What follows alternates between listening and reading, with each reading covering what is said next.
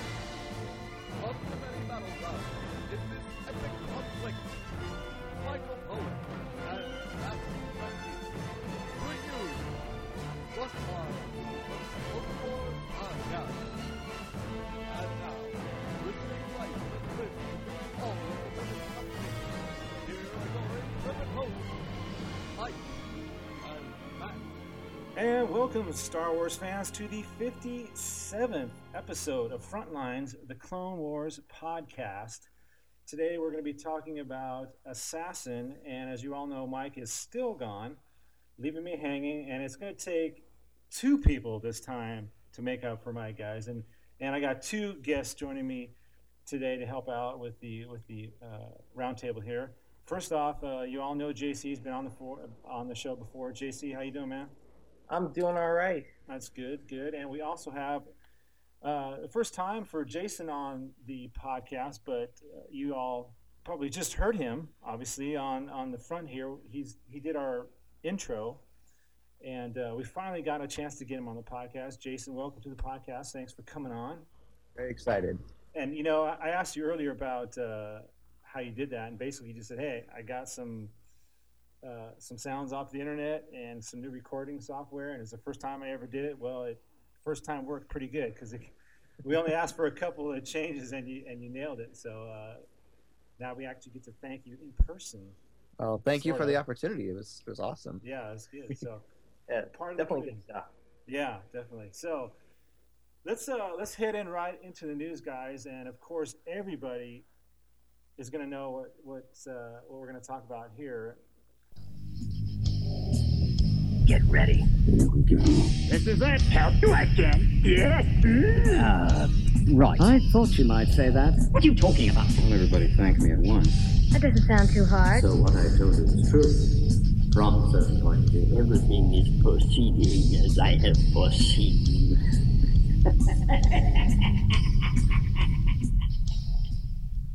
this came out a few days ago from IESB.net, and of course it's the new Star Wars trilogy coming, and that's the big question. And you know, we get these these type of uh, posts on the internet once in a while, and, and most of the time they're shot down fairly easily. Um, but Yeah. this was an interesting one, guys, and, and I'll just read a little bit here. It says IESB.net reports that a new Star Wars trilogy is in the works based on an inside source who may stand behind 100%. The report goes on to state that these will not be prequels to the already existing films, but sequels which will be released after the sixth film saga has been released in 3D starting in 2012. And of course, Lucasfilm is obviously going to come out and say, hey, no, that's, everything's completely false. But when they don't want something to be known, obviously any source is going to say, no, it's not true. So I want to get you guys' take on this kind of real quick if you have any thoughts on this. And the first thing I wanted to point out that before I get your before I get your takes, guys, is there's some things that are different, sort of different about this sort of post. And the first thing is that the scoops specific to IESB, uh, to the Star Wars universe, include the first announcement of the PG 13 rating for Star Wars uh, Revenge of the Sith. Uh, was, they were the first to come out with the live action Star Wars series and the Clone Wars animated series. So they have sort of these, uh, a couple of, of scoops that they were right on. Now, whether they're right on this one, who knows? But it's just going to show that, you know, possibly this is not the the typical fodder you get from hey, new Star Wars is coming out. So, uh, Jason, we'll start with you. you. I know you had a couple of comments you wanted to make about this? I mean, is this something that you're excited about? Is this good, bad? What do you think? I I'm not sure I trust it to be perfectly honest. Yeah. Um, obviously, uh, if it's Star Wars coming out, new stuff is always going to be awesome. Yeah. However, I preface that by saying I've seen so many of these online rumors before. Definitely. um, even some that have sort of quote unquote uh, storyline uh, uh, previews or whatever. Right. And uh, I've just seen so many of them. I it's I'm gonna need to see proof before I actually give this any real credibility. Yeah, I think that's that's the big thing right there. Is is, is where's the proof? JC, what do, what do you think about this? Um, I feel that if you were in the room at Celebration Three, you got to hear the TV show and the Clone Wars thing. So Yeah. sort of could have been a dude in the audience, Right. and yeah. uh, so by saying it's like, oh well, we you know scoop this and that, so this has to be true. It, it kind of makes it a little you know skeptical in my views, but I'm also, of course, I'm going to be excited and any new stuff comes out. So Yeah, you know, it's it's hard not to get excited when you see posts like this, and and like you said, well, you both kind of said, you know, you kind of have to take these with a grain of salt most of the time, but once in a while you get these these ones that are you're like, well, there's they do have some points here. Another point that was made is that uh, IESB uh, has been told fans can expect a new trilogy after the entire saga is released in 3D, which is expected to be completed around, you know, like we heard 2015 or 16 or whatever. But the interesting thing is, much like the prequels did for, or the, the, the special editions did for the prequels, how that kind of sort of financed the prequels, what they're saying on the internet now is that the 3D releases will go to finance a new trilogy.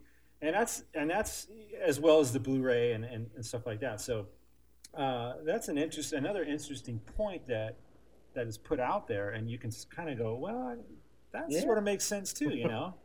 It, it kind of there's a little bit of a credence to it, but again, we just could be this could be just another writer reading deep into something. yeah, So, you know, Right. and, and again, uh, Lucas, they're also saying that he's motivated by the, the success of the Clone Wars um, and the video games and, and whatnot. So, you know, we're still waiting for the live action series. So I don't know how the, we haven't even got that yet, and we're already Right. talking about a trilogy. So a new trilogy. So I mean, like you guys are, hey, that's awesome, new Star Wars. Who can't be excited about that? But, but uh, you know, we're we- like like like me. You know, it's just kind of keep it you know, can't keep it bottled a little bit. Well, not to get too excited until you actually hear an official word from Lucasfilm. Like they've already said, hey, no, there's nothing coming out. But I don't know. We'll see. You know, I think Well- George has finally. I think George Lucas has finally realized that, you know, Star Wars is his thing. Why go away from it? You know, and if you if he enjoys doing it, keep doing it, man. If you want to do another trilogy, go for it. You know, you were going to say something though. I think JC.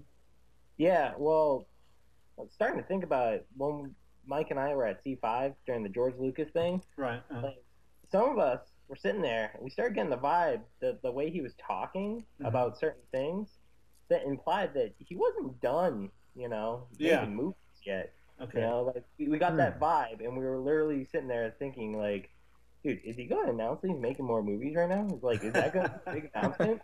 Yeah. You know, like, and Mike and I and Steve, Big Honk and Steve, talked Yeah. about it afterwards. They're like, you know, how crazy would it have been? Because we all were talking. We're like, yeah, definitely got that vibe a little bit, but you know, I guess you know you got to play it close to the chest for right now because it's Yeah. it's a ways off before anything's Right. going to be concrete.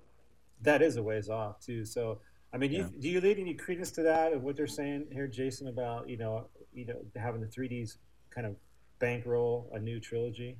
Does that make sense to you though?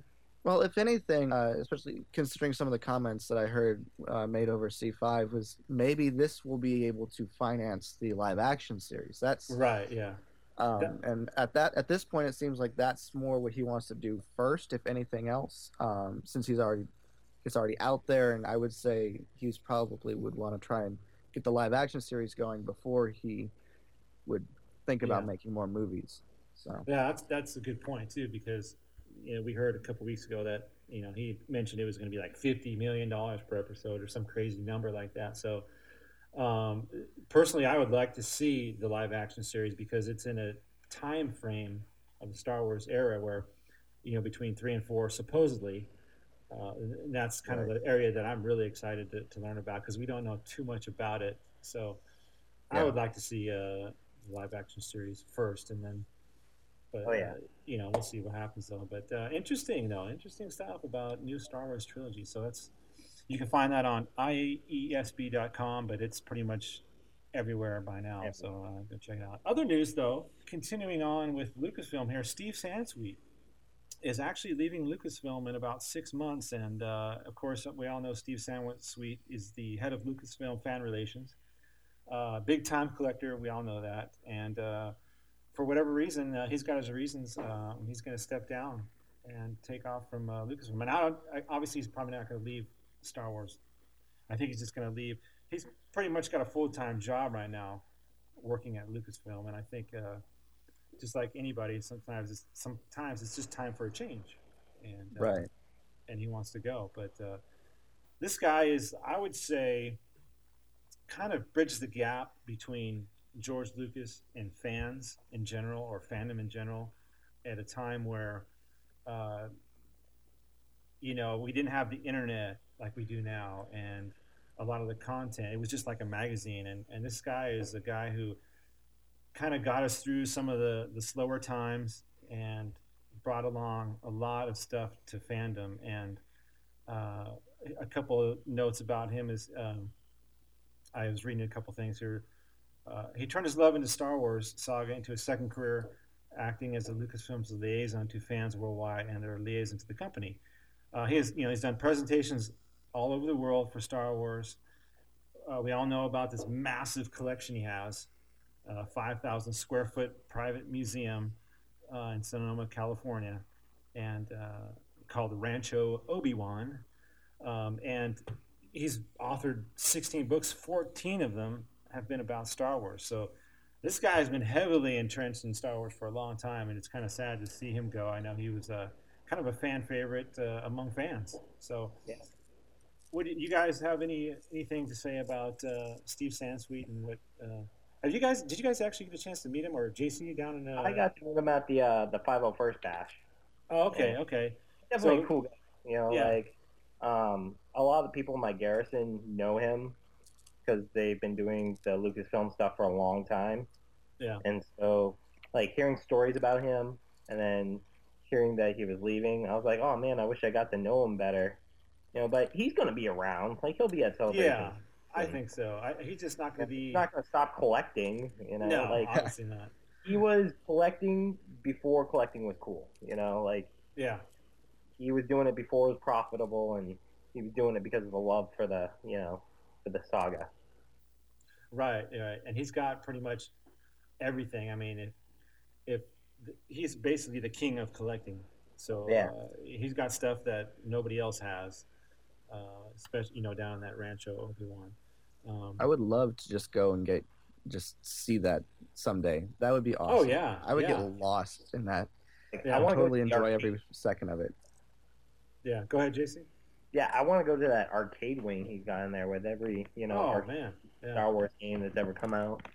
That yeah, would be awesome. Yeah. yeah, JC, you said it right there. I mean, I, he could have he could, you know, on the weekends, hey, come and tour the tour my Rancho Obi Wan for a couple bucks. I mean, geez, I mean, you have people coming down just, just to see that, just to see the largest collection of Star Wars memorabilia uh, around. So, uh, but yeah, it's it's kind of kind of sad. But you know, like like JC said, he'll be around, and I think he's just taking a break because, you know, he did he's pretty much in charge of the celebrations if I'm if I'm correct. So there's a big job in that, and and and being the head of fan relations. That I don't know, it just seems like a lot of work, and of course it's got to be fun work. I'm sure anybody would do it. You get to work for you know in Star Wars every day. Who wouldn't love that? But uh, yeah. I think he's got other stuff he wants to accomplish in his life, and uh, you know, I'm sure we'll find out more. I, I, think he's supposed to appear on the Forcecast one of these days and kind of kind of break it down. So I'm sure we'll we'll get a full story of what's going on. But uh, that's kind of the big news going on. So I guess we'll head on over and talk a couple things collecting. And the first thing. Um, Uh, Jason, are you into the action figures and the vehicles at all? Um, primarily action figures. I, I collect Okay, the, cool. the three and three quarter figures. Okay, cool. And uh, Jason, you're into uh the three and three quarter stuff too, right? I get Not really, sort of. Cool stuff, you know, stuff Yeah. that I think is really cool. Like I just found uh five uh not five of first, but like the rookies Echo kicking around, and I Uh, decided I was gonna do my clone as Echo, so I was like, all right, I'll pick that up since I'm going to do him. So, yeah, I was gonna say you probably don't have the money for collecting because it goes into the costuming. But uh, yeah, like every time I pick a character, I have to get the action figure. Like I Yeah. went and scrounged around for um, episode two Owen Lars figure, and those are hard to come by. yeah, right, right. Right. Well, speaking of three and three quarter inch, and you know, we got the rise of the Boba Fett Ultimate Battle Pack is going to be on sale starting Halloween. Uh, those looking to pick up the Clone Wars Rise of Boba Fett Ultimate Battle Pack might want to hold out for one more week. Uh, looks like Star Wars is going to do be doing a promotion. Uh, Seventy-nine dollars, seventy-nine ninety-nine. So you're saving twenty to thirty dollars depending on uh, where you're at. But that's a heck of a price for uh, this pack where you get the vehicle, you get five figures, actually two vehicles, uh, five figures. So really good deal. And, Sto- and Toys R Us and Target have been kind of battling back and forth the last few weeks. You know, matching each other's prices sort of on the three and three quarter inch, um, putting on some sale items like here we are today. And they also have some other stuff going on. Uh, ToysRUs.com. Mighty Mugs are two ninety eight. Saga Legends are six seventy three.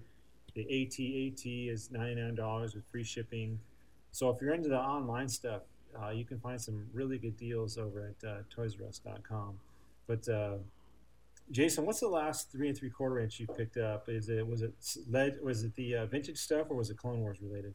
Uh, Clone Wars. I, I I like the the Clone Wars stuff right now. I think Okay. the last one I picked up was Ki-Adi-Mundi, so it's actually a Okay. pretty cool looking figure. Now, the do only you thing is go ahead? Go ahead. the only thing is that his uh, his hands are a different color than his head. But really?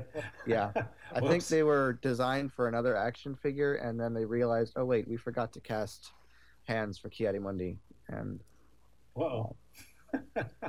now, are you a carded figure or do you open them up? I open them up. I have a shelf um, okay. where I display some of my figures. I have at the moment I have all of my Clone Wars figures displayed in various action poses. Poses. Okay. Yeah. So. Yeah, I'm trying to. I mean, you've you probably heard before on the show. I'm trying to get all these vintage, and I I keep everything on card. But like I said last week, man, it's hard when you get some of these some of these figures that look really good. They have the soft goods, and it's like wow, I, I love to open this thing and just start. You know, my I have like a Star Wars wall in my house as well, and I have my sideshow stuff up and my my Force FX sabers. It'd be kind of cool to have a little three and three quarter inch line, but I don't know. Uh, we'll see how. Maybe we'll get some of these sales coming down. I can get a, a couple more. But uh, the next item is something that you two guys can can really uh, talk about here. We this is the uh, release date for the Clone Wars season two DVD uh, and the Blu-ray and the Force Unleashed two. So let's start with JC. I know you picked this up last night. Uh, anybody can see your Facebook. Uh, you were out there, Midnight Madness in costume. You came home, you got a chance to play it. Now, before you say anything, it was a little disheartening today. I was looking around the internet, and there's been a little bit of negativity going around about this uh, this game. There's, the reviews haven't been as positive as I thought they would. So I wanted to get your take. You've played it for a few hours now. You said right? Yeah. I want to get kind of get your overall first impression on this second uh, Force Unleashed. What do you What do you think? What's going on with this game? Well, I think people really need to give it a chance, and it's like you honestly do get a lot of force powers right up front because you're essentially the clone again. You're you're Killer again, and I don't want to like ruin it for everybody else out there, but like this is one of those few times where I was actually excited for a game to come out. Like I turned off all the lights, I put it in, Yeah. and I waited for the opening crawl, and I got that tingle like you're going into watching a Star Wars movie.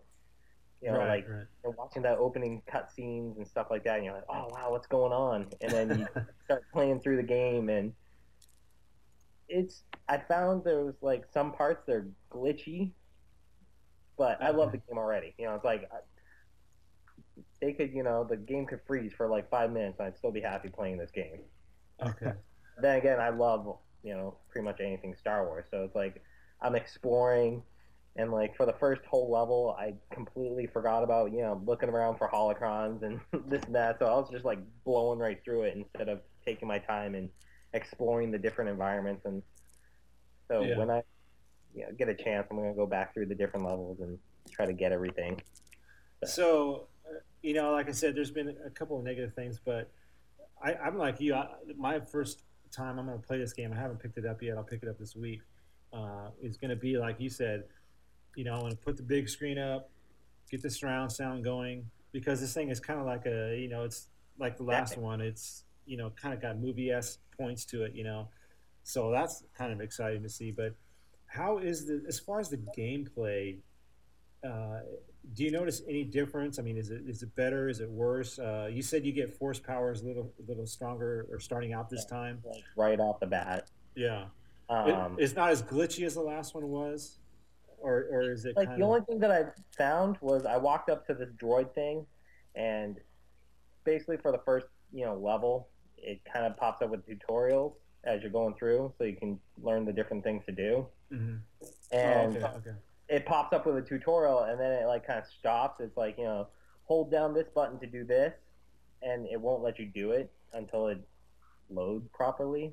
And that was the only thing that I've seen wrong with it so far. But Hmm. it's it's smooth. The the action, you know, like the the lightsaber slashes, it's really fast.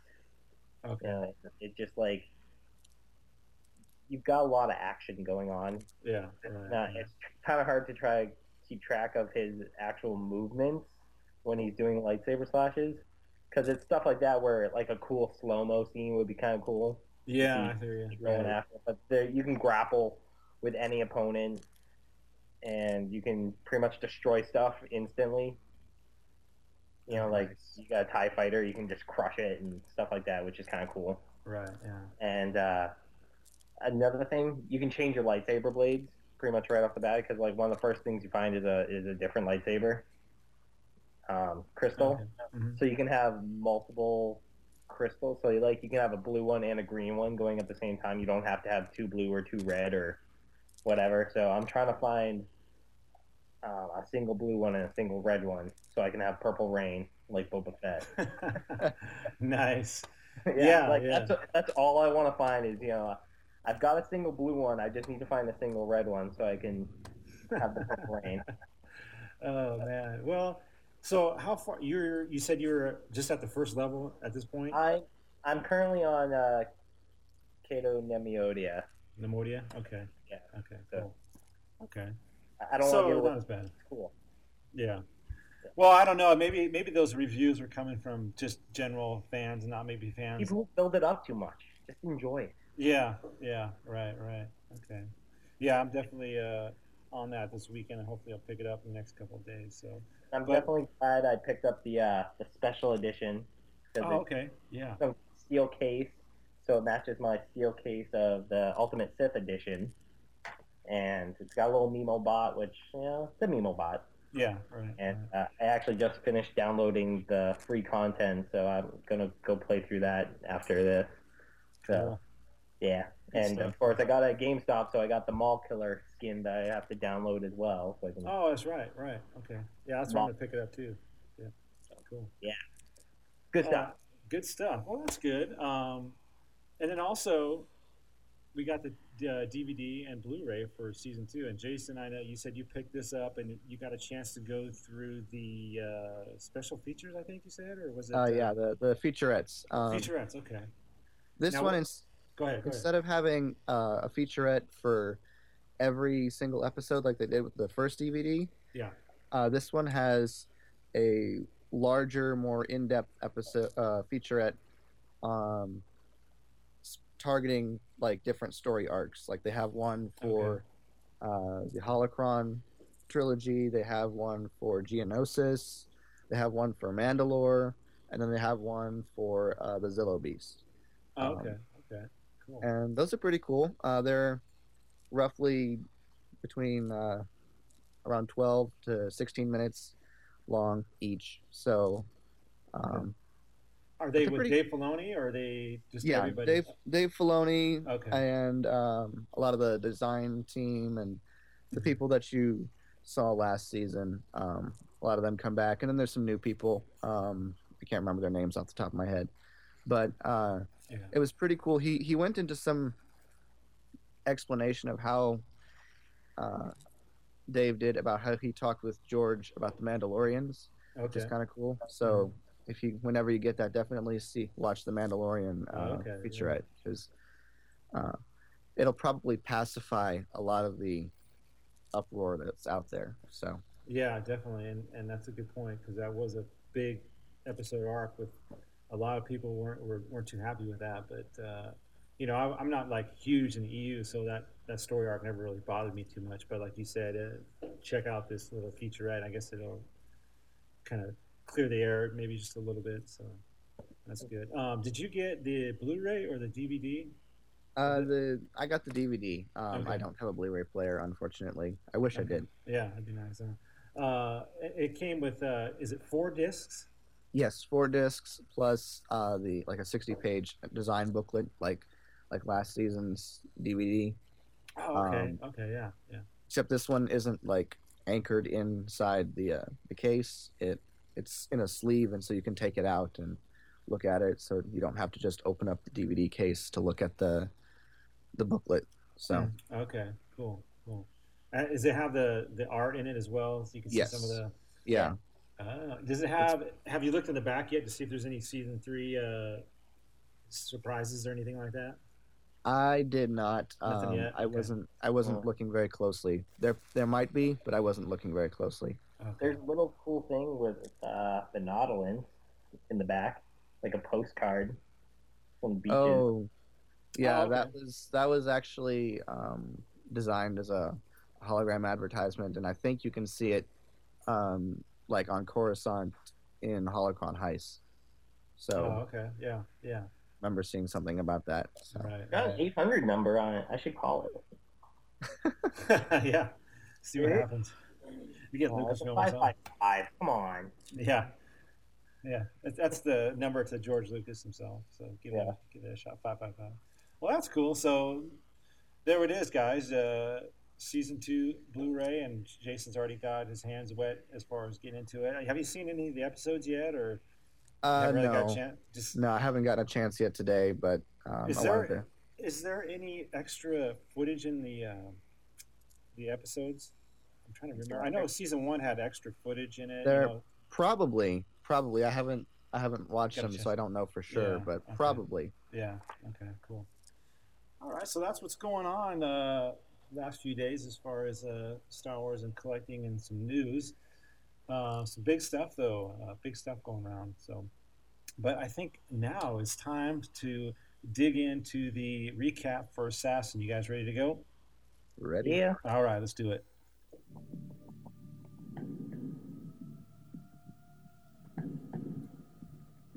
I want to embrace the Force and become a Jedi like my father. Here's where the fun begins. I thought you might say that. If he will become a great Jedi Knight. Kenobi, Skywalker. I've missed you. Uh, right. I'm Ahsoka Tano. Destroy them both! You're both right. Let's make this a bit more interesting. For 800 years have I trained Jedi. Come. Incoming! Blast him! No! Alrighty then, let's start it off with Assassin. And after completing several missions in the Clone Wars, Anakin Skywalker and Ahsoka Tano return to the Jedi Temple on Coruscant.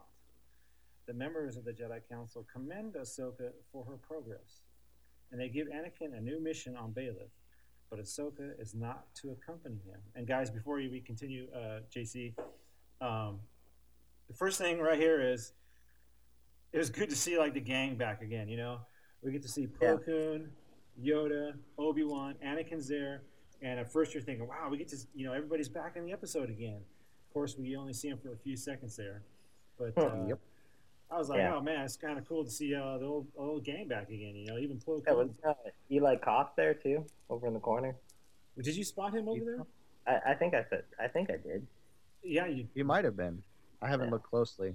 Yeah, I've watched it a couple times, but that's a you know, hey, you're always sticking things you know in the background. Sometimes you miss it, even I miss it.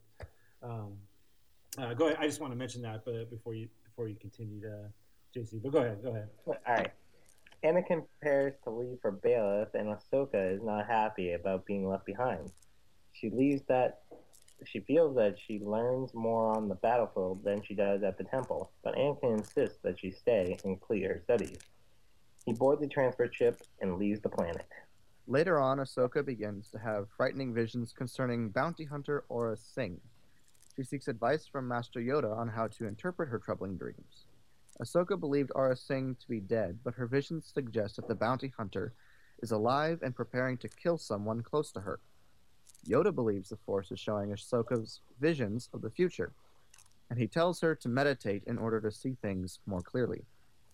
So, guys, uh, here we go with you know we got a taste of this last season where we find out that Ahsoka is going to start having these Force visions, and uh, we get the first of many dreams from Ahsoka. I mean, she has like I don't know five or six in this in this episode, but the first one it's kind of reminiscent of, of Anakin Skywalker in, in episode two. The same kind of, uh, as far as, you know, the vision is really quick. It's kind of like something's going on and she can't yet place it. And as we go later on through the episode, it's kind of like a puzzle, you know, and it starts getting pieced together.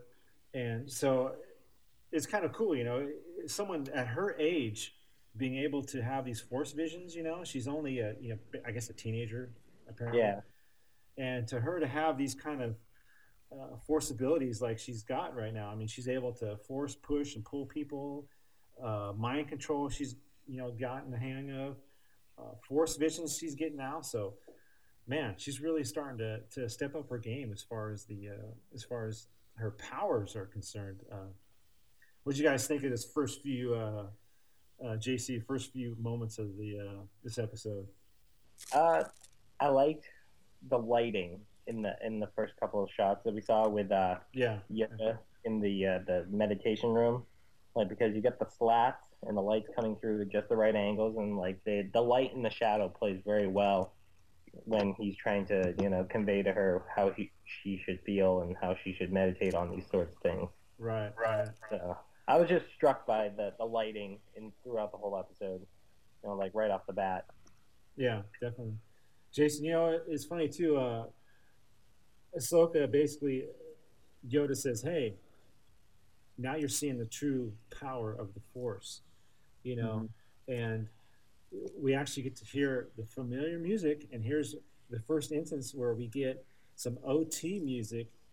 Yeah. In the Clone Wars, and I just love hearing that. You know, we get to, I think it's yes. Leia's theme. Is that yeah. right? Yeah, that's that's uh, oh, later on when they're landing on on Alderaan, but yeah. they also had uh, a bit of a Yoda's theme in this first. Oh, yeah, that's what I'm thinking of. That's what it was. Yeah. Yeah. Okay. I knew it was both, but go ahead. Go ahead. Which is which is fitting, I guess. But it was really cool to not only hear that, but also go back to a, a location that we had seen in the movies. Um, yeah, and, yeah. and see that brought back into the Clone Wars because um, a lot of our, our places that we see are, are completely new places, but to go back and revisit a location in the movies um, was was pretty cool.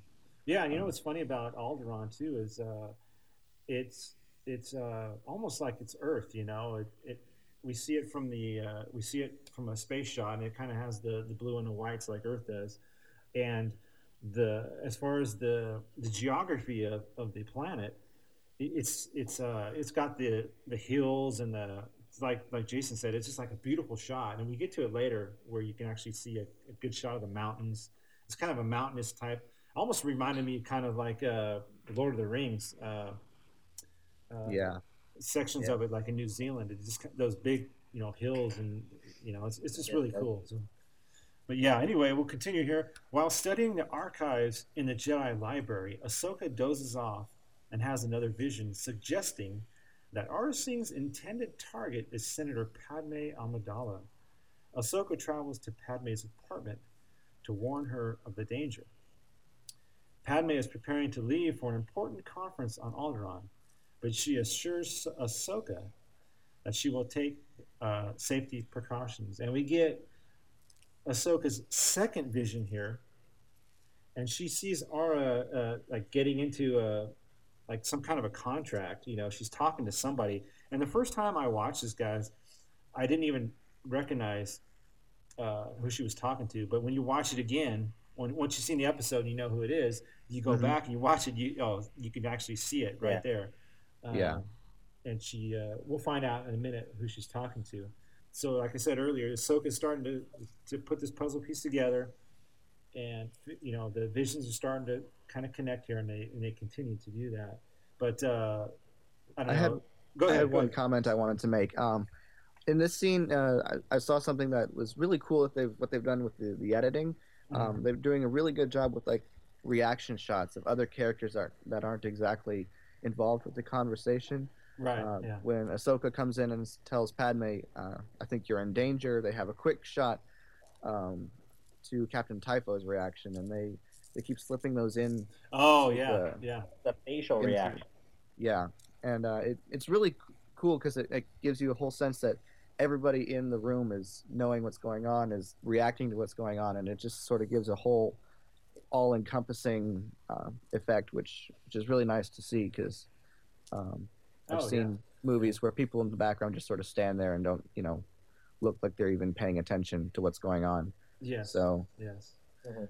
That's one of the the things that I comment a lot, and, and what I love about the show is is some of the background stuff they do. They're they're so their attention to detail on the background stuff. You're like, you know, what other animated show goes to the lengths that these guys go to, to, to like you said, um, typho, you know, turning his head or a facial expression, people in the background maybe talking to each other, just little things like that. And it's and it is little things like that that make the show that much better than than your standard uh, animated series. But uh, but good point though, Jason. That's that's a good pickup there. Um, you know, we forgot to mention too is uh, we get we get uh, Aurra Singh. Obviously, she made it out of uh, out of last season. You know, Yeah. and this is this whole uh, timeline thing is so goofy right now. We're going to get into that uh, maybe when we finish this episode. We'll talk about that for a second, and we'll get into what's going on in this in this in this episode here. But uh, uh, go ahead, JC. Uh, you can con- continue. Back at the temple, Ahsoka meditates in her personal quarters and has a vision of Aurra Singh assassinating Senator Amidala. She consults Master Yoda again and informs him of what she has seen. Yoda leaves it up to her as to what actions to take, but he warns Ahsoka to be mindful that the future is always in motion. I think I have to comment Yeah, this definitely.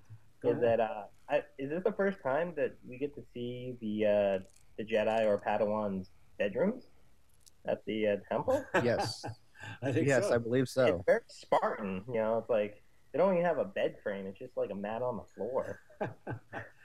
yeah, hey, no no possessions, so they can't have any like IKEA furniture or anything in there. You know, this is all just straight.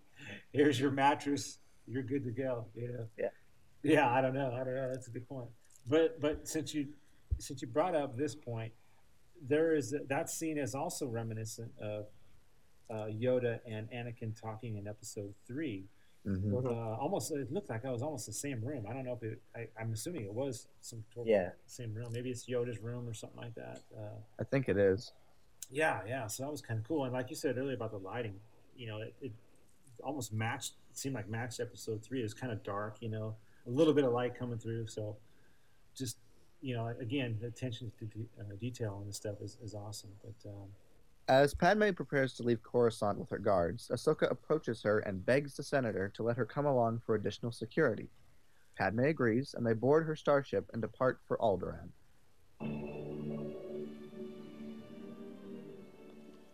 Senator, Ahsoka, what is it? I can't just stay behind knowing about the threat to your life. Allow me to come with you. Please. Well, I suppose it couldn't hurt. Besides, I enjoy your company. Of course, you can join me as extra security. Thank you, Padme. And guys, uh, before we before we go on, um, just just before this, you know, we got Anakin or Anakin's Ahsoka's third vision. You know, she starts to see like a balcony and a rifle something like that. And she sees Aurra Singh, obviously. And after talking with Yoda, Ahsoka decides, you know, I'm going to tag along with Padme because you know these visions are they're just bugging me. You know, I, I got to go with her. I, I can't just let these go. And she goes as extra security, but Padme hasn't really had any. And she, you know, we're not at episode three yet, so she doesn't know anything about these visions like she's going to know later on with Anakin. Um, so, you know, this is kind of this is kind of new to her. And, Yeah. You know, I don't know, like any like any other politician. Sometimes you know they don't want, hey, you know, I'll be fine. Don't worry about it. I can handle it. You know, but luckily Padme or uh, Ahsoka kind of, hey, I'm gonna need to come along. You know, it's you know these visions. You know, I can't just let these go. So it's kind of cool. I'll continue as Padme's ship travels through space. She and Ahsoka sit together and play a game of Dejarik. Ahsoka expresses her fears and uncertainties to the senator, and Padme comforts her by sharing her own insecurities that she dealt with as a young queen. And what better person to to mentor Ahsoka because Padme has been through a bunch of stuff. You know, Yeah. when she was a queen, I mean, she went through episode one and two already, so a, a lot of stuff for Padme to uh, to to kind of mentor Ahsoka. So that was kind of cool.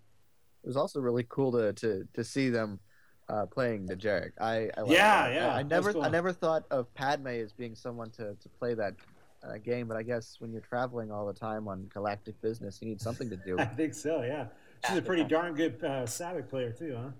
Yeah. Yeah, and like I said, Ahsoka's kind of a, she's kind of unsure of herself.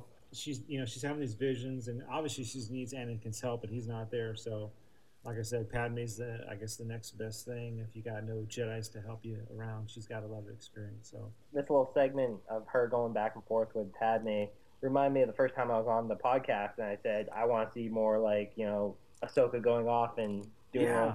a, different mentor each week. You know, it's like and last week she was with Duchess Satine and Yeah, this week she's definitely. with Padme, so it's it's more like the Ahsoka Adventure Hour again. But I yeah, want to see somebody more listen of. to you. Yeah, yeah. yeah. Good point. Good Right. point. As Ahsoka sleeps, she has another vision which leads her to believe that Aurra is on board their ship. She rushes to Padme's bedchamber and ignites her lightsaber, ready to defend the senator, but Aurra is not there. Padme's ship finally arrives on Alderaan, where the senator and her companions are greeted by Bail Organa. As Bail escorts his guests inside, Ahsoka has yet another vision, this time revealing where the assassination will take place. and that was going to be my uh, my next point is this fourth vision she has she actually sees an, a padme unconscious uh, on the floor and uh, she kind of runs to the bed much like anakin did in episode two you know kind of the, these, these stories you know you kind of get the same types of things going on Yeah. and that's kind of what it reminded me of there uh, but uh, just wanted to mention that before we before we continue Actually, uh, when they arrive on the uh, the Alderaan for the first time, you, got, you got the music playing for Leia's. okay there we go that's where it was Yeah, that's what we're supposed to talk about. That's what I wanted to talk. Because that, yeah. Well, much you know, we did hear some in the in the first part, and then we finally get to hear. I, it is Leia's theme. I, I think it was confirmed by. Yes. I was, I was trying to think of what it was, but yeah, Yes, that was that- so that is awesome. Leia's thing. It was Yeah. it was beautiful. I was watching that, and all of a sudden it starts playing, and I was like, "Oh, Yeah. yes!" Yeah. Yeah. And I, uh, I'm a big fan of the music, so I listen to it all the time. So to hear something like that was was really cool. we also Sorry. get to see another OT character right there when they first show up. You know who I'm talking about? Um, you talking about uh, Mon Mothma? Yeah, there's another one right there too. Oh, great! I missed another one. What I Yeah. miss? Jan Dodonna's right there. He- Really? Oh yeah, yeah, yeah. I did not realize that. Uh, I guess I'm paying way more attention than I should. But I guess like watching the episode a couple times over the weekend. Yeah. No, I usually watch. it a I few have my notepad in front of me. Yeah. Stuff to talk about. Like I missed my exclamation point of Senate commandos. Like they're all over the place in this episode. Yes. And they're they are that. my favorite character model because of the helmets from you know because they, they look very Spartan. Yeah, definitely, definitely. You know, is this the first time that we've been on Alderaan in this series? I, I believe Yes. it has. Yes, Yeah. yes, it good. is. Yeah, and like I said, uh, this is kind of where I meant earlier. Actually, seeing the uh, the ship come in, you kind of get to see some of the geography. So, uh, very very cool shot there. Very cool shot. Uh, Padme and Captain Typho take Ahsoka to a grand chamber where Padme is to deliver a speech that night. Ahsoka confirms it as the location from her vision, but she doesn't know where in the room Aurra will strike from. Later in the day, Padme relaxes on a balcony before giving her speech. Ahsoka insists that she stay inside for safety, but Padme is not afraid. Ahsoka expresses more uncertainty of herself and the accuracy of her visions. I, I don't know, this was like that spot there where you get that great vista of. Yeah. Oh, okay, yeah. Is this where they're, they're on the balcony? And that, yeah, that's right, right. Yeah, definitely. That was a, a really nice shot. Um, I really enjoyed how that, that whole sequence looked, and the the whole landscape beyond the balcony was just Yeah. breathtaking. Yeah, And you can hear the I want to go to vacation on Alderaan. I know. Well, it kind of it kind of looked like, and I don't know if this is true or not, but almost like a, a wealthy type of, of, of planet. You know, it, everything's all nice and streamlined, and everything's kind of beautiful, and the, the, the geography is beautiful. So it, it kind of gave me the impression that it was sort of a wealthy wealthy planet. I don't know if it is or not, but Well, they are look because you know they're Yeah. not spending all their money on weapons, so they, they're going to spend it war. on Yeah, the peaceful planet. building. Yeah, Yeah, making the That's place look nice. that's true. Yeah. That night, while Padme delivers her speech, Ahsoka stays on the lookout for Aurra Singh. She senses the bounty hunter through the Force hiding in a vent in the ceiling. Ahsoka rushes to try and stop her, and she uses the Force to disrupt Aurra's kill shot, although the assassin still manages to wound Padme. Aurra flees the scene, and Ahsoka goes back to tend to the injured senator. So this is the first chance. You know, it's kind of somebody brought this up. I can't remember who it was, but uh, you know, the typical uh, scene where you get the uh, the senator, the president, whoever it is, making a speech, and you have the sniper up in the balcony. But uh, it was cool to see Aurra Singh back, and she's got a new look. She's got Yeah. this look where she's got that thing across her, like a paint scheme across her face. Uh, Yeah, Yeah, a little Like, different. uh, she had she had a she had a dark dark blue jumpsuit too. Yeah, So, a different outfit. my guess too, is right? that was my guess is that was just all to try and blend in and be Yeah. unobtrusive. Because Yeah, you yeah. know, that's not, bright that's red jumpsuit kind of stands out. Yeah. I can't figure out though how how in the heck did she even get? I can understand her getting to the planet. You know, anybody can get into a planet probably, but how did she get into this this room uh, without without getting caught or anything? I, is that just a case of you know we don't have time to deal with this? Let's just put her in the room. yeah. And- it's like uh, she's sneaky. That's just the explanation. Exactly. Yeah, Yeah. she She's can do it. extremely She's an sneaky. assassin and a bounty hunter. Yeah, I don't know. I guess that, like I said, Yeah. you just kind of gloss over. Ah, don't worry about how she got in there. She just gets in there. So don't Yeah. Well, that guard didn't seem to be very attentive either. He just seemed to be watching the speech instead of what was going on behind him. Yeah, yeah, yeah. Oh well. Anyway. Probably texting. Yeah. Those damn phones. Uh, with Padme wounded, Ahsoka and Bail Organa try to convince her to return to Coruscant for safety. But, her, but uh, Padme is determined to finish giving her speech. Ahsoka comes up with a plan to have Padme give her speech without getting into harm's way. Padme, I'm sorry. For what, Ahsoka? You did all you could. Did you find the assassin? She ran off before I could get her. She? Yes, she. I am positive now that it is Aurra Singh who is out to get you. Please return to Coruscant immediately, for your own safety. Padme, I agree with the Padawan. It is far too dangerous for you to give your speech tonight. If someone wants me dead, they will follow me wherever I go. But you know my visions are all mixed up. What if what I saw was the attempt that just happened? Padme, I'm not willing to gamble with your life. Wait a minute. I think I have a way we can get around putting you in jeopardy and have you attend the conference. All right, guys, and and here's Ahsoka telling Padme, you know, I don't know what part of this is. You know, this could have been another attempt. She's not that versed in the Force where she knows exactly what's going to happen at exactly the same the right time. You know, she's just saying, hey, someone's going to shoot at you. I don't know if they're going to get you. I don't know if if this was the time that I saw. This could have been a different time. I'm seeing a different time. So she's kind of telling Ahsoka that, and her and Typho were telling Padme, hey, you know, I, I don't know, you might need to get out of here. This is this is not cool. But like I said earlier, Padme is one of those senators who, who like a president or anything. No one's going to tell her what to do, and no one's going to uh, stop her from giving her speech and do, doing what she's got to do. So Later on, a Betty droid disguised as Padme and surrounded by guards returns to the chamber. Padme, safe in her private quarters, gives her speech in a calmly, and her words are projected through the droid. Ahsoka expects Aurra to go after the decoy, but the assassin doesn't fall for the bait.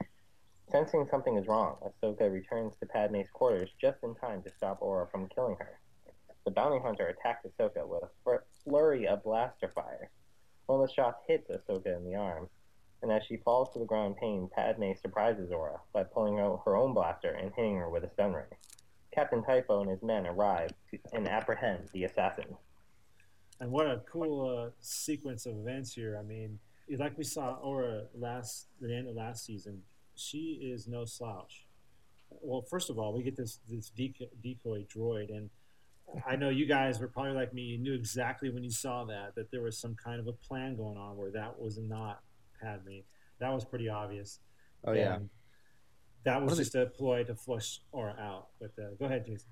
That cloak actually looked kind of familiar. If I remember correctly, I think that cloak was used for uh, two, Ventress right? in the in the movie. Oh, the was Clone it Wars really? movie. I think Okay. so, or at least something similar. I think so too, but it's supposed to be Padme's from episode two. But yeah, That's I what I thought it looked like. But but but you're right though, Jason. I I can remember seeing uh, uh, Ventress and something like that. Yeah, I don't know. It, it looked very familiar though. I, I was thinking episode two, but that does that does make make sense too about uh, reusing Ventress. Yeah, yeah, yeah. So you know, obviously, uh, Aurra Singh is a, a pretty well trained bounty hunter, and she does not fall for the old "Hey, this is the decoy" thing. She's not going to fall for that. You know, she's already went to the chamber once. She obviously knows that they're not going to, you know, Padme's not going to go right out and open again. You know, that doesn't make sense. So, right. uh, Ahsoka kind of her her plan kind of backfires a little bit, and she finally realizes. Uh, I think it's through the Force that Aurra is is onto her trick. You kind of get a brief glimpse of her, kind of like make a look or something. her Ahsoka sense was tingling. Yeah, yeah, definitely. Yeah, exactly. And of course, Aurra is, you know, like I said, she's well trained and she's not going to fall for Ahsoka's trap. And uh, she recognizes uh, Ahsoka too, as well. And uh, Yeah. We got a nice little fight scene here. You know, Ahsoka's able to to block some blaster bolts, but when you got Aurra Singh shooting double fisted at you, you know, maybe Anakin or Obi Wan, but but uh, I guess uh, Ahsoka's not quite there yet. But, uh, Yeah, one of my notes I made was, you know, R is extremely good, and if this was a one-on-one fight, um, we would have lost one of our main characters. To be perfectly honest, Yeah. Aurra, Yeah. Aurra is definitely uh, one that kicks butt and takes names. Good action scenes though. Uh, this one and, and the one previous to that, just before the commercial break, where where Ahsoka and Aurra kind of going at it there for a second. Um, good to see some Jedi action back in the fold again. You know. Yeah. Yes. Kind of missed that the last few episodes. So, you know, anything, man, we'll take it. We'll take it. Uh, but uh, we'll continue here. Padme and Ahsoka return to Coruscant. They are greeted by Yoda and Anakin, and they all puzzle over who hired Aurra to go after Padme. Ahsoka reaches into the Force for another vision, and she describes a mysterious character who Padme recognizes as uh, and as describing Ziro the Hutt. Anakin and Ahsoka pay a visit to Ziro in a prison on Coruscant. Ahsoka tricks the gangster into revealing that he did indeed hire Aurra to kill Padme as revenge for the senator getting him sent to prison. Padawan. I believe you have a grudge against Senator Amidala. and what makes you say something so utterly ridiculous, youngling? It's because of Senator Amidala you're locked up in this place. The bounty hunter Aurra Singh attempted to kill the senator. I believe you hired her for the job. I did no such thing. We have Aurra Singh in custody. She told us everything. What, what, what, what she told she told you what? Impossible. I should have hired someone better. Oh, You just guaranteed yourself an extra long vacation in this lovely establishment. Do you see the conditions I'm living in? That, that insipid senator put me in here. She deserves to die for leaving me to rot in this squalor. Well, thanks to you, Ziro, and that little confession, you've just officially failed. You'll never get away with this. You have no idea what I'm capable of. Capable of. Oh boy, and that's how we finish up the episode. And you know, I gotta mention a few things, and I'm gonna get your guys' take on some things here. Did we find out? I I thought I heard something about uh, Hondo pulling Aurra Singh out of the wreckage. We got that right. Yeah, that's what he. That's what she said. That's what she said. Okay, okay. Yeah. good. So that's what happened with uh, with Aurra there. So we we don't know exactly how it all went down, but we know that Hondo went over there, got Aurra out to safety, and we find out it's not about politics at all. This is about revenge, and Aurra's employer wants revenge. I guess this came about from the Clone Wars movie. That's what I'm kind of tying it to. Can you guys help me out with that? That's, I'm right. Yes. correct. Yeah, Yes, because that he is busts correct. him for kidnapping the Hutt, Wrote it. Yeah. was it? league with Dooku and whatever. Okay. Yeah. Yeah, I wasn't sure if it was the, you know, if it was in season one or if it was the movie. So that was the movie. It was the movie. And before we get on to some of this continuity stuff, um, she, you know, we get Ahsoka here. She's kind of using a little bit of a lie, you know, a little bad Reverse good cop. psychology. Yeah, you know, to get Ziro. Obviously, he's Ziro's not as smart as Jabba the Hutt. um, but here's my only gripe, and I thought it was a pretty good episode, but I, I didn't like. I just I don't like the voice of Ziro the Hutt, and it's not that I don't like. It's not that I don't like um, the voice actor who's Corey Burton. I mean, it's a great voice. I just it does not match the character. I think all the Hutch, the, all the Hutts should sound like Jabba, you know. And the my big pet peeve is I want to hear Jabba's voice, and you know, put a protocol droid in and let him let him uh, Translate. translate or something. You know, I, mean, I just don't like that that goofy voice that you know for a Hutt being gangsters and all that to have that goofy. I don't know. Maybe that's just the juxtaposition they want to put on that particular character.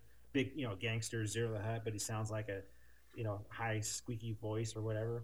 I don't know. I just I, I just don't like that. I'd, I'd rather see a big booming guttural uh, Oh. Huttese coming from him. You know, that's what that's what I wanted to see. It would make the scene a little more powerful. Like he's the gangster guy. You know, that's what I want to hear. I don't know.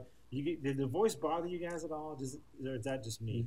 No, it doesn't bother me. I, I find it rather amusing, to be perfectly honest. Um, I Maybe like that- Ziro. Yeah. I like Ziro. He's, I think he's a, a an interesting character. Um, I know there's some people out there that think he's completely obnoxious on the level of Jar Jar Binks for some, who, by the way, I like. Um, but I, I guess the the goofy, obnoxious characters just sort of grow on me. Um, I think he's I think he's great, and I, I like the voice. To be perfectly honest. Okay.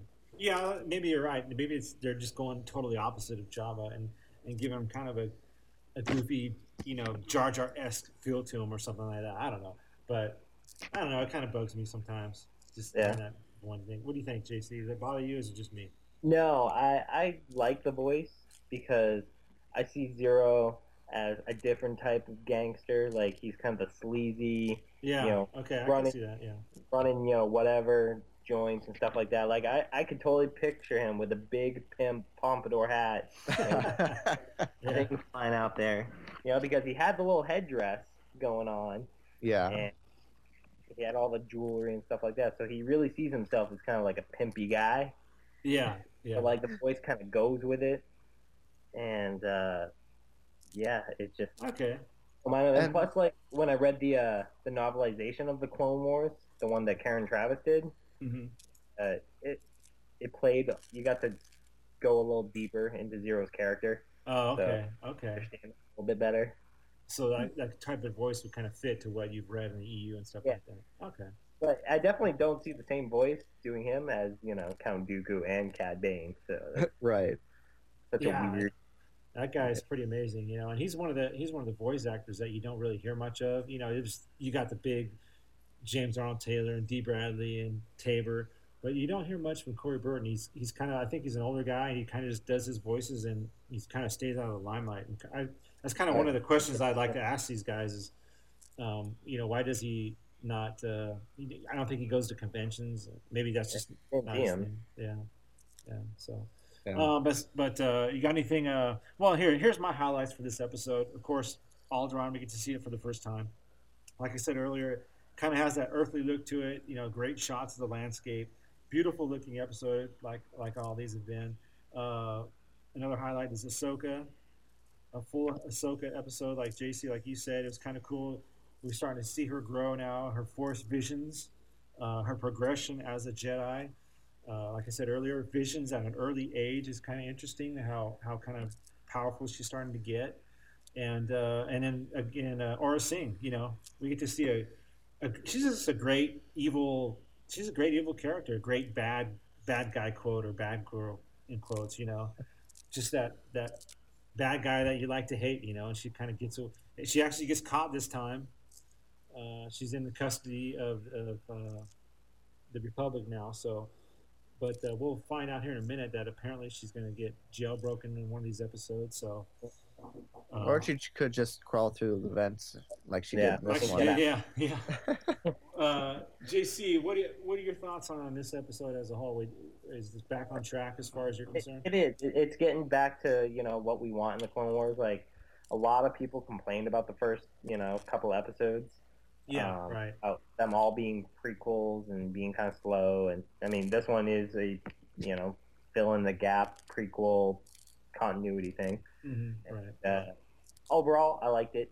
Um, one thing I wanted to mention was the uh, the hairstyles of all the, the different you know people listening to the uh, speech that. Oh Padme yeah, yeah. hmm uh, Yeah. Definitely saw some some Leia buns, but I Oh, also yeah. noticed there was like some Luke haircuts and even uh, an Aunt Beru haircut in there as well on one of the ladies. Yeah. So, There might be- was there was one lady that completely looked like uh, like Leia. Um, I don't know if you caught that, but she Yeah. when they were scanning the crowd, there's one lady that that I don't know looked like an, an older version of Leia, and I thought that was kind of funny. Yeah. Jan, JC, yeah, you must have really been paying attention to this background stuff because I'm gonna have to go Uh, back and check that out. yeah, I was You were dialed like, in for this episode. it's again, you know, it's like when I see something, I'd be like, oh, well, let's pause and take a Yeah. note and Okay. Yeah. that during the Definitely. podcast, and you know, Yeah. I'm really on top of it this time as opposed to my last venture. Jason, uh, what are your thoughts on this episode as a whole? I I really liked it. Yeah. Um, I, I I like uh was arc troopers and supply lines I like better than this, but Yeah, uh, definitely. Yeah. on the whole, this is, is probably one of the, the better episodes that we've seen uh, this season, and it definitely is a lot better than the last three. Um, it Right. was a very.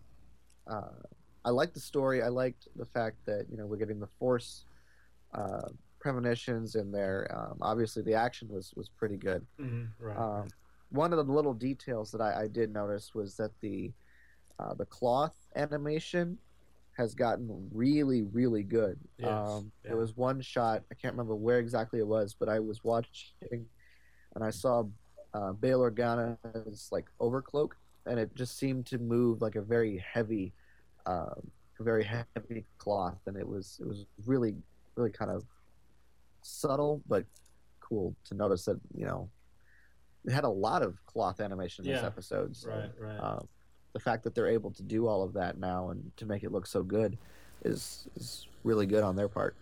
Yeah, and and, and kind of goes to the the animation, and and you think sometimes, at least I do, that you know season three. I mean, how much better can animation get? I mean, you know, and you can actually, you know, pick out certain things in each season, and you can see the progression of how much better the animation is getting, and just little things like you said, Jason. The the clothing looks better. The cloth, you can kind of get a feeling of how soft something is, or or the way somebody uh, looks. Like JC, you said earlier, the looks they give back in the background.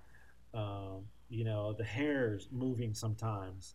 So just like like you said, little things like that just just make it uh, so much better and kind of and engulf you in the episode and draw you in. So, um, but but good points there on, on the clothing and all that. So. Uh, if there's nothing else, we will head on over to uh, the mailbag. You guys ready for that? Yeah. Uh, do we want to talk about the the timeline for this episode? Oh yeah, you know? Yeah. Good point, man. I'm getting way ahead. Let's do that. You know, because this was a big thing, and I didn't even realize it until I read the, uh, the kind of the recap that Star Wars does. So, Jason, what what the heck is going on with this here? Um, where are we? well, it it appears that this episode um, takes place after the movie. Um, it's it's uh, as far as Ziro is concerned, it's uh, and it's after uh, the season two finale, Lethal Trackdown, um, and the other episodes there. So, right. but Hostage Crisis comes after this. Uh, Okay. Hostage Crisis with uh, our introduction introduction to Cad Bane comes after this, um, and so somehow Aurra will get out of prison before then, and they're gonna spring Ziro. And it looks like, uh, according to the um, the episode guide on on StarWars.com, Uh-huh. that next the next episode is going to uh, be Cad Bane planning the breakout or Planning something breakout, like right. that. Yeah. And then the episode after the episode after that is I, looks like it's titled Hunt for Ziro, which I guess is, comes right after uh, Hostage Crisis. So Yeah. Okay. It makes like It'll its be own nice. thing there. yeah, What was that, JC? It makes like its own trilogy with being like uh, Evil Oh, okay. Planet and then Hostage Crisis and then Hunt for Ziro will be like a trilogy after Yeah. that because like Hostage Crisis was a standalone and like you know the themes now are pretty much let's do trilogies. Yeah, right, right. So, it's like you- like you said, Jason, we're we're looking at uh, this episode. Uh, comes like you said, bef- well, before Lethal Trackdown and after Hostage Crack. Wait, no, that's not right. after after Lethal Trackdown and before Hostage Crisis. Before Hostage Crisis. Okay, I got it now. I got it now. Okay, yeah, that's right because we did see in Hostage Crisis Ziro talking with uh, Cad Bane at the very end there, right, where he's on the Yeah. top of the speeder. Yeah. Okay. getting sprung. and or So- things. Yeah. So Okay. our season finales have been switched in order. Yeah. Wow, man, my I'm going cross-eyed now or something. Just crazy. I, Uh, I will be eagerly awaiting a chronological order book for this season, uh, for this series. Just A to series, yeah, right. whenever the it's all done, said and done, and they determine a timeline here, I will go back and I will watch every episode in chronological order just to see how it all is supposed to look. So Right, right. Yeah, like you said earlier, this is kind of like going going Inception on us or something like that. This is bouncing back and forth. So, so and then you said uh, we're going to get to the preview of next week's uh, or the next uh, episode in in a few minutes here. But the next episode is going to be um, after this episode, right? Yes, after Okay. this episode and before Hostage Crisis. Okay. Okay. So I think I'm on board now. there's another slot between this another slot between this one and Hostage Crisis. So Okay. Okay. Got it. Got it. it's a little confusing, but Yeah. we'll make it work. Yeah. Yeah. All right. Does that sound about right, JC? Has he got it down? I think he does. Yes. huh? Yes. Good. Good. Awesome. We're just gonna watch it and love it. All right. Let's head on over to uh, the mailbag and see what's going on over there. Excuse me, but might I interrupt you for a moment? Metropolis Comics is a new breed of comic store. We're cleaner, brighter, we're constantly adapting, providing you with all the toys and comics you're looking for. Transformers, Star Wars, Marvel, DC, Magic the Gathering, Yu-Gi-Oh, Gundams, vinyl toys, t-shirts and comics, movie toys, World of Warcraft, G.I. Joe and comics, comics, model supplies, statues, graphic novel, which is just another way of saying comics. We're right across the street from Metrotown, but hold on, wait a minute. Did you say that you don't live here? Now you don't have to. Metropolis Comics and Toys is opening an online store. Did you just jump for joy? Stranger things have happened. For instance, some people badly want to shop with us online, but then they forget the website. Don't let this happen to you. www.metropolis-comics.com. www.metropolis-comics.com. The Secret Stash online. Uh, everything's under control. Situation normal. What happened? Uh, his flight weapons malfunction, but uh, everything's perfectly all right now. We're fine. We're all fine here now. Thank you. How are you? All right, let's go with uh, the mailbag, and it is from Jared Sly this week, and he's got sort of a, uh, a review sort of type thing. He's got a new a new book out. Uh, says, "Hey Matt and whoever your co-host is this week. Uh, in last week's episode, you guys asked for some collecting emails, so I thought I'd send one your way. I recently got my hands on a copy of the Clone Wars Character Encyclopedia. I really enjoyed this book and recommend it to any Clone Wars fan. It gives you a detailed image as well as a profile. It covers every character from season 1 and 2, as well as the film, including basics like Anakin, Dooku, and Cad Bane, as well as background characters like Amit Noloff, Peppi Bow, and Matthew Dune. Names don't ring a bell? Well, this book will tell you all about them. All in all, I like this book. I know, I know I sound like a commercial. Keep up with the great shows, and that is from Jared. And he says, uh, P.S. Who else thought the shock collar they put on Satine was uh, ridiculous? Well, let's let's start with the shock collar thing. Uh, last episode, guys, we saw Satine and uh, some kind of a shock collar type thing. Uh, something that I used to use on my dog when I was training him was a shock collar, but not as powerful as this one was. this one was a little crazy. Uh, I don't know. It was one of those Star Wars things. You know, it, it's a tortured type of device. Uh, I didn't really have too much of an issue with it. Uh, what did you guys think of uh, last week and uh, Satine being sort of uh, tortured with a with a uh, choke collar here? What did you think of that? It was no big deal for you guys. Uh, go ahead, Jason. No, not really. I mean, uh, it was, it was just there. It's another. It's Star Wars. You know, Yeah, they. yeah. I guess you know, in order to save money on cell bars or whatever, you just put the shock collar on them, and if they stray too far away from their little spot they're supposed to be in, it shocks them, and they go back. You know. Yeah, yeah. like an electric fence for a dog or something. Yeah, that's exactly what it is. You know, you want them to do something, they're going to stay there. You're not going to, you don't want to get shocked there. So, uh, what'd you think of that, JC? Uh, I, it just shows more imprisonment elements. Yeah, yeah. Uh, you know, like they've got in the various books, there's stun cuffs, and then in the movies, there's the binders, and then they have electro binders, and Yeah, very yeah. different, you know, Yeah, to keep prisoners in line. So it's like they, you know, they're just showing us another way that they do it. yeah, definitely, definitely. Just another piece of Star Wars tech. Yeah, So, yeah. Somewhere.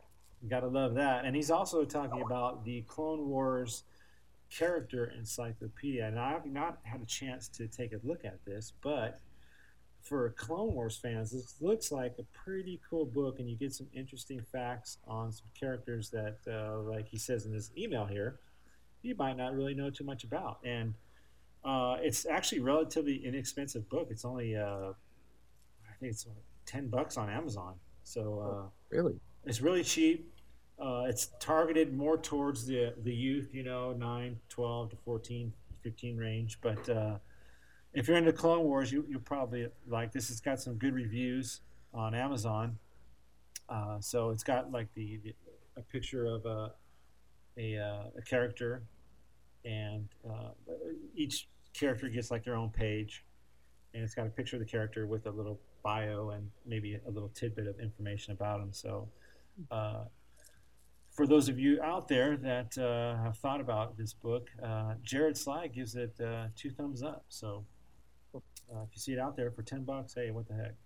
No big deal. So, um, with that, let's go to the forum post of the week, and this is another interesting one. Um, Jason, you want to give this one? Uh, want to read this one out for us?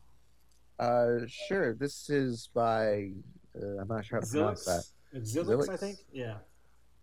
Um, and it's question about the Force as a religion.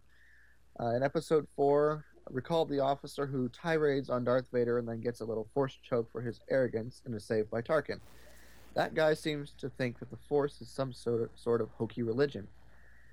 It is as though the time between the Clone Wars and Episode 4, the lack of Jedi zipping around astounding everyone with their talents, may have caused the memory of their Force powers to fade. My question is Was there enough time in the timeline for middle aged military officers in the Imperial Navy to have forgotten about the Force? Darth Vader and Palpatine probably don't show off much, and all the Jedi are dead or in hiding. I watched episode 4 again recently and thought that this officer's denial of the Force was a bit out of line with the timeline. Certainly, he must remember the Jedi generals of the Clone Wars. Wasn't it only 20 years earlier based on the age of Leia and Luke? Should I just chalk this up to something that needs retcon, or is there already a retcon for this? Just curious. So this is a cool thing here. He talks about uh, the Force and uh, and some questions that uh, were raised in episode four. And, and his main question in, in here is, was there enough time in the timeline for these officers to have forgotten about the Jedi or the Force? And and there probably was. I mean, from episode three to four is. Oh man, my timelines. I, I don't want. Maybe you guys can help me out. What is it? Twenty to 20, 30 years. Ni- It's like 19 or 20 years. 20, think. that's what I thought. Twenty. Yeah. Okay. Now, I think it is. I mean, twenty years. That's a long time. I mean, Yeah. for now that'd be back in the nineties. So, I think it is enough time, you know, to to to forget about something. And and I I would think that the Force is it is sort of a type of a religion. I mean, they all have a strict code they abide by. They wear certain certain clothes. They're not allowed to. Well, most of them aren't allowed to have any. Yeah, you know, we all know what Jedi have to do to to to, to be in this sort of religion, quote unquote. So it is sort of religion. And, and these guys, and he's talking about Vader uh, when he's in the the room with uh, uh, Tarkin, and I can't remember which one. Uh, I think it's Kind uh, who is Motti. it? Admiral Motti. Motti? I Motti think that so. kind of calls out Vader and says, "Hey, you know, that hokey religion, you know, doesn't isn't doing much for us now." So obviously, this guy hasn't been around Jedi. You know, pretty much three to four, the Jedi. Pretty much, that's the purge. You know, that's where we get the Jedi are wiped out. So it, it makes sense that these guys would kind of think of the Force and well, basically the Force as kind of a I like a religion that has died out, that they don't use it anymore, and Right. basically Vader proves them wrong. Hey, Yeah. you know, and he Vader has like one of the greatest lines ever. You know, uh, as far as as the Force going. Hey, uh, what is it? Uh, I find your lack of faith disturbing. well, he says that, and and the fact that you know. Uh, oh, the destroy Well, a it's a- star system, or Yeah. Yeah, This it's- technological terror you've there you constructed is nothing compared to the power of the Force. I think. Yeah, what it it's, it's basically that, and I always forget that line. It's like one of my favorite lines, Yeah. and it, I keep forgetting it. But that basically breaks it down right there. You know, all this crap that we do around here with this Death Star and everything, it really doesn't make it doesn't really make a difference to the Force. You know, the Force is what's going on here. It is all powerful. You got Palpatine, who's the the main man. So, to answer this question, I, I think there was enough time for for uh, these officers to kind of forget about what was going on, you know, as far as the Force. Yeah. So, and um, also, I would think that Palpatine would not want to have any mention of the Jedi or the Force um, now that he's in control. I would think that he would completely suppress that and uh, sort of, I guess, I would. I I, I posted on this uh, this topic. And I think I said something to the effect of, well, I, he's probably got some sort of a Jedi brainwashing in the academy where they're supposed to learn certain things about the Jedi that may not necessarily be true. He's Mhm. probably also got you know rumors, whether true or untrue, floating around the Empire about Jedi or whatever, just to sort of throw people off of what they really could do and to avoid any kind of hope uh, springing back up about Yeah. the Jedi returning. So yeah, good point. Good point. Yeah. Yeah, interesting. Um, JC, you got any, any thoughts on this? I mean, do you think there was enough time for, for Well- these guys to, to forget about the Force? One of the uh, people who's sitting in the room during this conversation is Admiral Yularen. Yularen, that's who it is. Yeah, yeah. Like he, he's sitting there, he's got a white vest on. Like he's he knew Anakin. Like he saw the crazy stuff going on. So it's like, Yeah, yeah. I feel that like in some of the books they talk about the Moffs and how they're always jockeying for position in favor with you know Tarkin or Palpatine. So I feel that like maybe he was just doing a jab at Vader to try to you know goad him into some sort of reaction, and obviously he got it. So yeah, it's- definitely. it just didn't pan out the way he uh, thought it the- would. Yeah. the, the politics of the Moffs always plotting and scheming and trying to you know like show favor and or gain favor with Tarkin, and uh, Right, right, so it didn't work to his favor. Yeah, yeah, and it, it- maybe because Tarkin he My thing was with this one scene it was um, as far as Darth Vader and Tarkin. Tarkin's asks, well, he doesn't really ask. He says, "Vader, release him." And I always had a problem with that because I'm like, you know, does Vader does he have to answer to Tarkin? I mean, I thought it was just Vader and the Emperor, and to hear Tarkin say, "Vader, release him," Vader's like, "As you wish."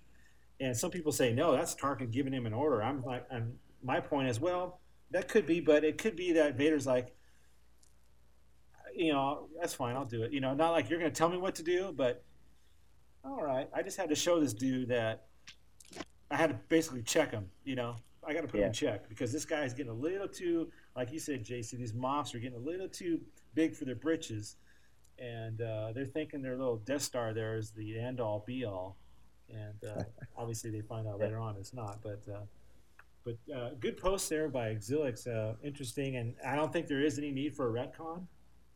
Uh, no. No. I think I think it's you know done fairly well. Uh, there really isn't any need for that, but uh, but a good post though, good interesting topic uh, on that. So Yeah. um, anything else you guys want to add about that before we we uh, jump to that preview? I think Uh, no, I'm good. covered Cool, it. cool. Yeah. Um, now we got a pre. I don't have an actual written uh, preview. Uh, all I can find was that the next episode is going to be Evil Plans. Does that sound right to you guys? Did you guys hear about this? The, the title for the next episode? Evil Plans. Yeah. I think. What's that? I didn't hear what you said, Jason. Was just I think. Oh, I lost you for a second there. You guys still there? Hello? Can you hear me now? There you are. You're back. You're back. Jason, are you back? I don't I know don't- where you went. Oh, I lost Jason. Let me get him back here real quick.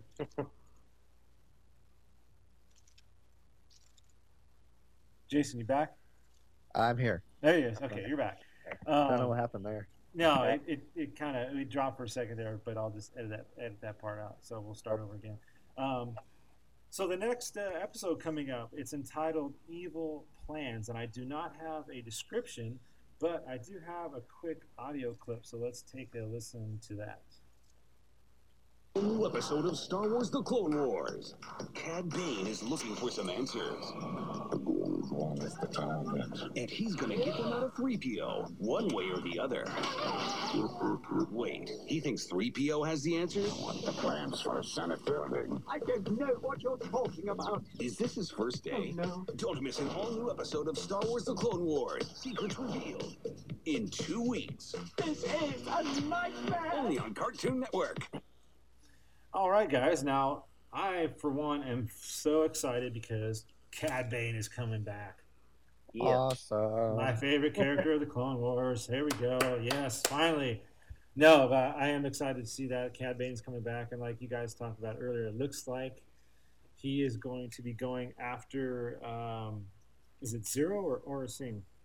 I think it's Ziro. Ziro. That's He's going my to break guess. Ziro out, right?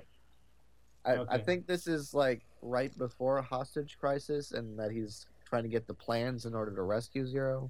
That's Okay, my guess. got. Okay. Yeah, like so they can take the hostages, you know, find out the layout and make his plans.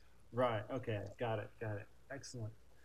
So yeah, that's uh, that's the uh, the title. Like I said, is Evil Plan. So look for that. It looks like we got a break here, guys. A uh, couple weeks break, and I'm not exactly sure when this episode is is supposed to air. I'm guessing uh, maybe the number four. Is it? The, it's got to be either the fifth or the twelfth. If they said Right. two weeks, I I think they're just probably the twelfth. Then. I Yeah, think 'cause they're just skipping weekend- uh, Halloween week. yeah, because they do like they're doing. goosebumps and whatever on. Oh, Cartoon they're skipping Halloween. So- Okay, yeah, the I got it. Halloween stuff. Okay, so Yeah, this will probably and come out the fifth of November then. Okay. I think so. Yeah. You know what's crazy is they're kind of they're uh, way ahead of schedule as far as last year. Um, we're already at our what seventh episode, and we're just now in we're sort of at the end of October. And last year we didn't even start until October, you know, the middle of October. So um, I wonder if we're going to get some really big break coming up. Yeah, hopefully it's not a huge break. I know we'll get our normal Christmas break. Christmas breaks and maybe Right. Thanksgiving break. Who knows? Uh, New Year's break.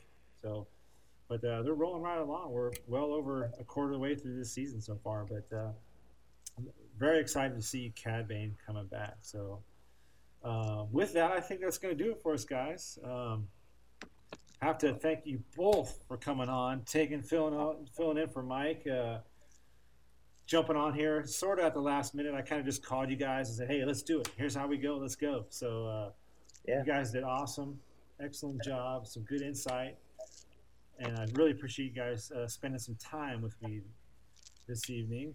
Um, you guys want to any shout outs you guys want to make, uh, Jason or JC, or anything you got going on you want to mention, or any shout outs you want to give to some friends or anything? You want to say something, Jason?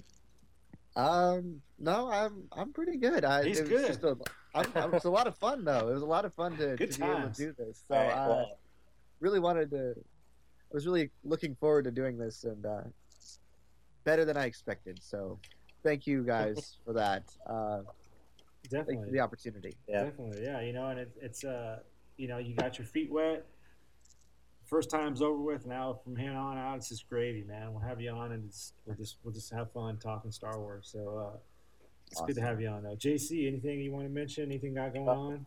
Once again, I have to thank you for letting me come on. This is my third time on, and I think I've got the flow down. He's got the flow, folks.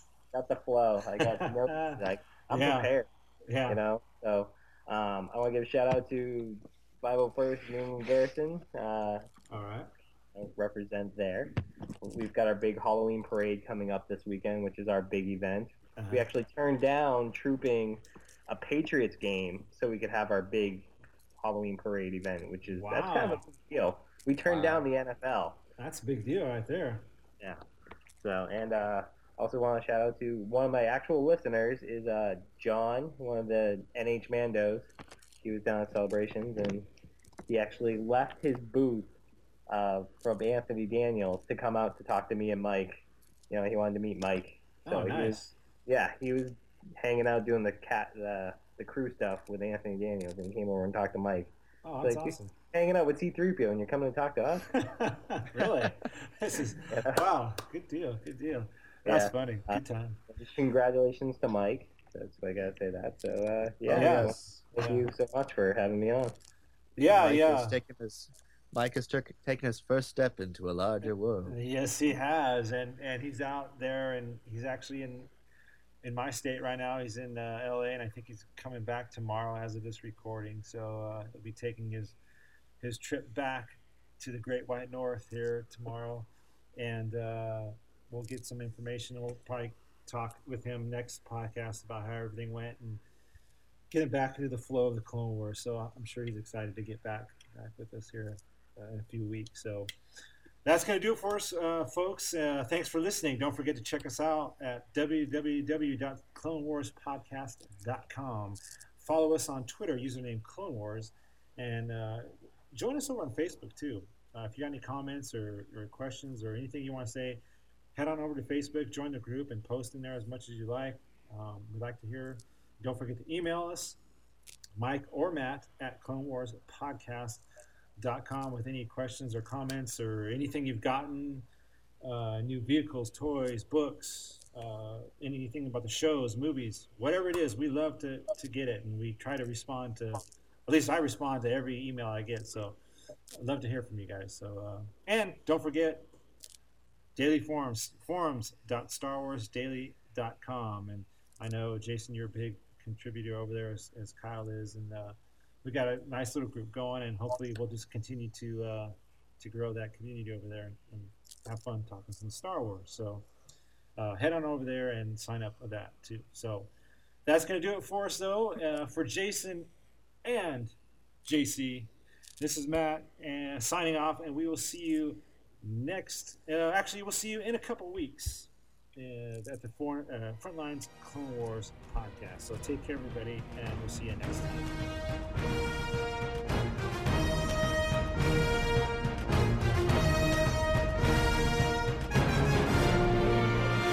Well, another close to another wonderful show. Obi-Wan Kenobi here, saying thank you for listening to Frontlines, the Clone Wars podcast, brought to you, of course, by StarWarsDaily.com. The Force is strong with you all, and it will be with you always.